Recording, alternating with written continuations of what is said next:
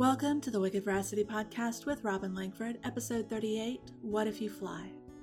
It's easy to assume we know what the people around us are thinking or how they'll respond to requests or situations. There's a really good reason for this, actually. It's because we think we have their operating manual. When I talk about operating manuals, a lot of people look at me like I'm crazy, or they have the opposite reaction and want to know where they can get the manual for their wife, child, boss, or whoever. The thing is, you already have an operating manual for everyone in your life. You think you know how to make them happy, cheer them up, calm them down, and all of the other things, which is probably driving a lot of how you interact with them. But you also have a manual for how you think they should behave. Sort of like you expect your car to turn on when you push the button or turn the key, you expect them to do things too, like buy you birthday presents or pick up their clothes when they take them off, or take out the trash on a certain day, or say thank you when you've spent the evening cooking dinner. Operating manuals for humans aren't fantastic resources that solve all the problems. They are the problem. How could it possibly be a problem to know all the things about all the people? Well, it's simple. You don't actually know all of the things about all of the people. You just think you do. And that creates expectations that are unrealistic, which subsequently cause arguments, hurt feelings, misunderstandings, and various other types of avoidable drama. Yes, I know, it's hard to believe that you aren't making them happy, or making them feel loved, or even making them angry. It's even harder when you realize that they aren't doing any of those things to you. It's always your thoughts, or their thoughts if we're talking about their feelings. Now that we have operating manuals out of the way, I want to talk about asking questions. There's a quote that I absolutely love, and I really need to find an art print of so that I can have it framed and put on one of my walls, or, you know, if I'm being honest, one of my bookshelves. All right, the quote is There's freedom waiting for you on the breezes of the sky, and you ask, What if I fall? Oh, but my darling, what if you fly? By Erin Hanson. I can apply this quote to very nearly anything, but for today, I'm going to apply it to the topic of asking questions. So many people long for the freedom of having their desires met, but they're so afraid of asking for what they want and being told no, they stay firmly stuck in their current reality. But what if they did ask?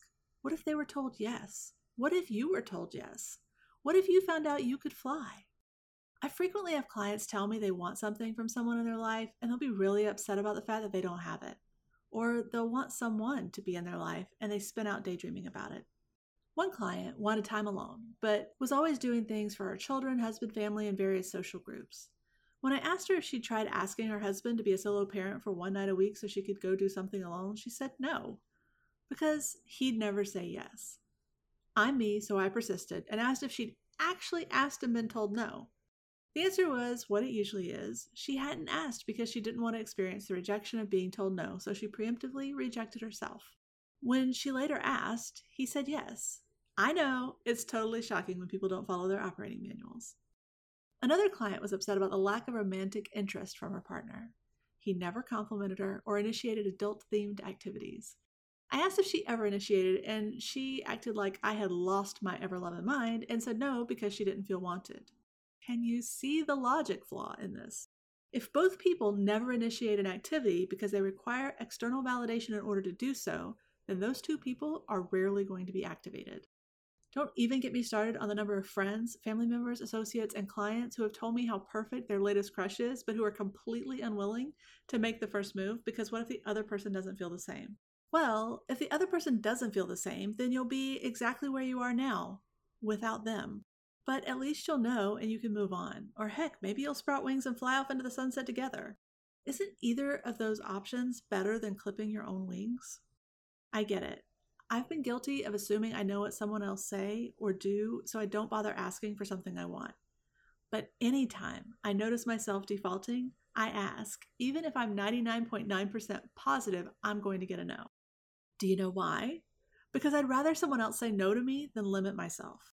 That's the thought that works for me, and you can borrow it or come up with one that will work for you. But I do encourage you to think of a way to motivate yourself to risk rejection because you'll also be opening yourself up to a world of possibilities you'd otherwise be denying yourself.